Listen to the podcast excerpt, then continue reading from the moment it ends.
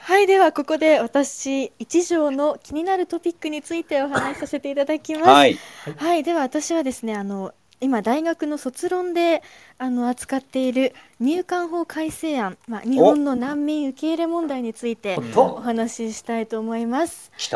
はい、あのまあ最近あのテレビで難民の女性収容されていた難民の女はい性が死亡したことだったり、まあ、入管法改正案の問題を見た方は多いと思うのですが、まあ、簡単に言うとこう3回難民申請をした難民を強制的に国に送り返すことが可能になってしまうという内容なんですけれども、はいまあ、あの日本の難民認定率が0.4%と国際社会で、まあ、圧倒的に低いですよね。うん。それでまあ私はまあ海外にあの中高住んでいて難民支援活動をしていたのでこれにま問題意識を持って今大学で扱っているんですけれども、まあ、ちょっとここで私が疑問に思って皆様にもぜひ伺いたいと思うのがこうなぜ国際社会からどう見ても遅れているこう日本の難民受け入れの現状がずっと改善されていないのかということなんですけどまあまあその原因としてまず私が一つ考えるのがそうマスメディアのあのほとんどの報道がこう政府の発表ベースとなっていること、うんうんまあ、その今研究のためにこう過去の難民のあの新聞記事を2年分ほど読み漁っているんですけれどもはい。こう政府が難民に関わる動きを見せたことをきっかけに書かれた記事がほとんどでこううん。独自調査っていうのがなかなかされていないっていう部分をまず問題に思いまして、まあ、その記者クラブの制度上し仕方ないことでもあるんですが、まあ、そのメディアの報道量と世論がこうあの連携連動するので、まあ、マスメディアが自ら問題意識を持ってこう難民問題を伝えていく必要があるのではないかと感じたんですが、まあ、なかなかそれがうまくいかないっていうのはやっぱり単一民族国家であることが影響しているんですかね？この番組では、ほら、技能実習生の話でも、ちゃんとじっくり話したじゃないですか？要は、そもそもがもう日本に移民を認めないっていう正面ドアがあるからもう横から入れるしかないっていう。そうなると、そりゃ、そこは生みますよね。で、その延長線上の話ですよね。うん。はい、それであのあのなんだろうその言葉も分からず人脈もない人たちがしかもうんあの業者にですねあの借金を払って日本に来るケースが多いわけですよね。うん働いてそのあの借金を返そうとするでだから何重にもその人たちはあの重圧の中で頑張っているわけですけどもあのそれに対して日本の雇用主側がやっぱり過酷な労働を強いてあのなんか払う給与を目減りさせようとするっていう傾向もあったりするんですね。つまり準強制労働になってしまうと。うん。だからもちろんその収容所に入れられてね拷問されながらはあの働かされているのではないんですけれども、うん本人たちの自由意志があの尊重される環境かというとそうではないだから強制に近いチョイスのない労働環境に置かれそれでもってなんか都合よく年年月が来たら日本から出て行ってくださいなわけですよね。うん。となってくるとそそういうリアリをリリアリティをあの日本国民は許容してでも自分たちの美しい単一民族という物語を維持したいのかっていう、まあ、倫理の問題ですよね。うんうんうんうんなんかそれに対してあのモーリーさんもリツイートされていたんですがこうあのハッシュタグでこうあの難民を助けようみたいなうん。ハッシュタグがあって、まあ、そういうリツイートとかもできるんですけどやっぱりこう就活とかってなるとなかなか SNS がチェックされてこう思考を持っているんじゃないかって落とされたりしてなそかなかこう。若者も動き動きたくても動けないやっぱそういう一生活があるので、そうですね。結構私も就活であったのでなんか実際何ができるんだろうっていうのはすごい思いますね。もうそういう声を上げることで、もう何かうんこいつはちょっとみたいな、めんどくさいみたいな感じあるんだ、そう。やっぱり。もうこう独立してフリージャーナリストとかなれるならいいですけどそんな簡単にもちろんなれないのでやっぱり一旦就職するって考えると、うん。なかなか声も上げられずどうしたらいいんだろうじゃあなんなっていうのが。何も言わない方が、はい例えば大手メディアには入りやすいってことにもなっちゃうよね、なんかね。そうですそうですはいはあ、皮肉だな、それ。そうですね私自身もあの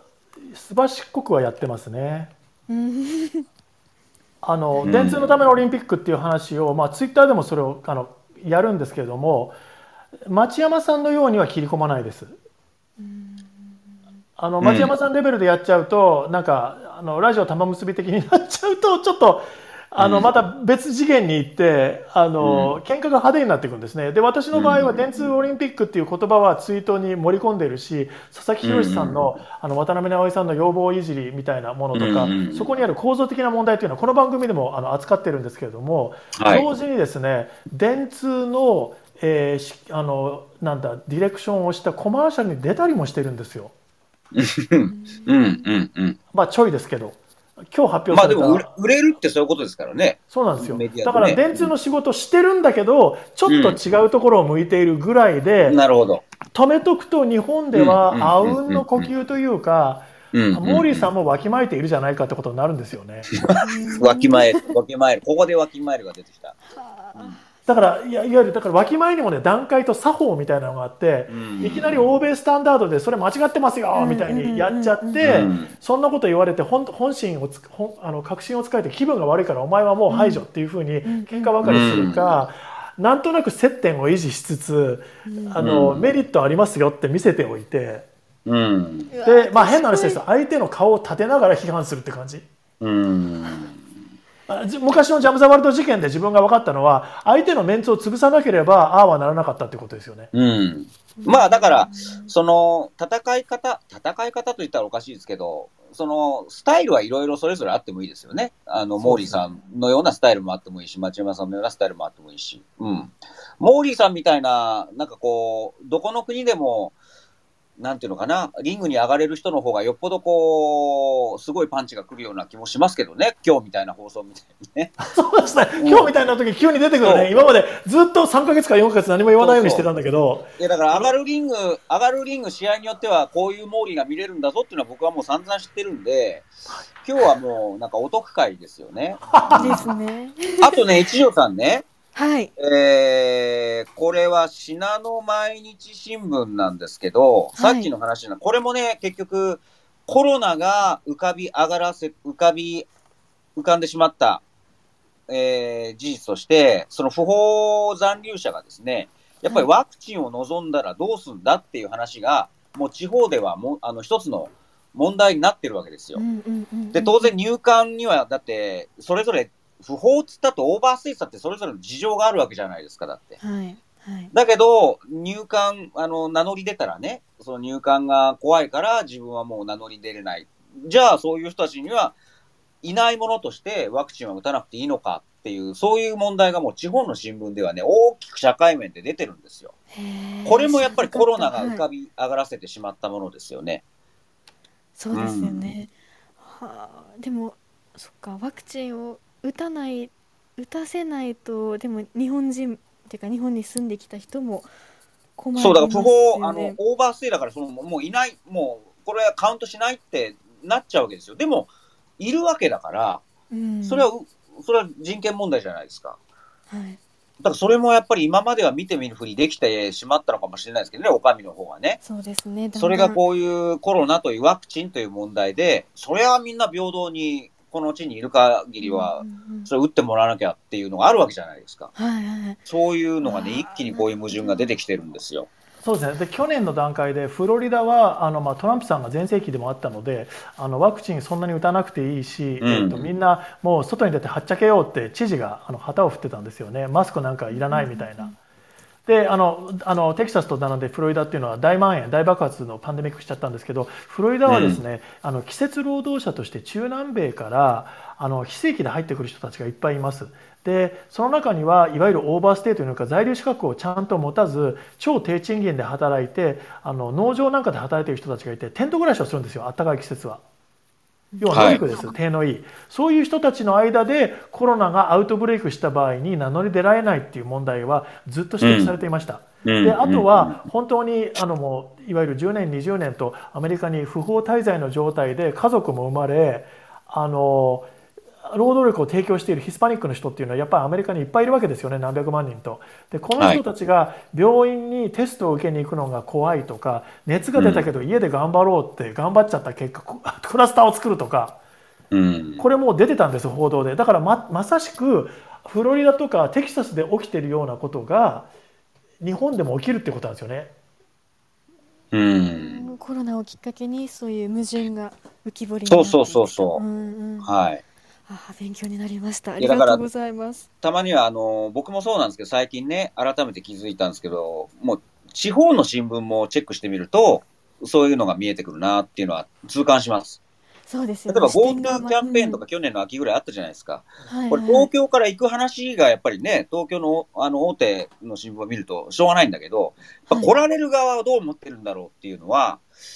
あの向こうの新聞を見てみるっていうのも、記事を探してみるっていうのも、なんかニュースの見方でいいんじゃないかなと思いますけどね。なるほど。一重に日本の新聞って言っても全然中で違いますもんね。はい。勉強になりました。ありがとうございます。いやー、もうすごい論文書いてますね。あいやいやいや お助けをお願いいたします。はい。それではそろそろクラブハウスでの配信も終了のお時間です。モーリーさん、プチさん、番宣いかがでしたか？これ が番宣番宣にしては、番宣にしては話し語りすぎましたね。そうなんです。いや、すごい。モーリープチカ島の今度の、はい。今度の土曜日に配信するやつは、打って変わって、エンタメ、おすすめのエンタメ作品、映画とかを進めながら今を語るっていう体なんで、さらにまたエンタメ好きな人は見ていただけたら面白いんじゃないかと思いますね。二人がおすすめの映画を、うん、あの、プレゼンします。はい。はい、モーリーさんのね、はい、あの、進めてくれた映画とか、僕もう一回見ようと思いました。ああ、そうですか、ありがとうございます。そうですね。僕もそのプチさんにあのあの扱っていた映画ちょっと見たいなっていうのと、まあ、はいはい、今回そのいろいろ日本のアニメも出てくるんですけれどもあのはい、あの回をきっかけにそのアニメ追跡しておきました。うん、そうらしいですね、毛利さんね。うん。そう、うん、第2回の配信ではモーリーさんに大宮地区プチさんに素晴らしき世界といったあのそれぞれ話題の映画の魅力と、はい、作品を通して見えてくるさまざまな問題を語っていただいています、はい、でこちらの配信がですね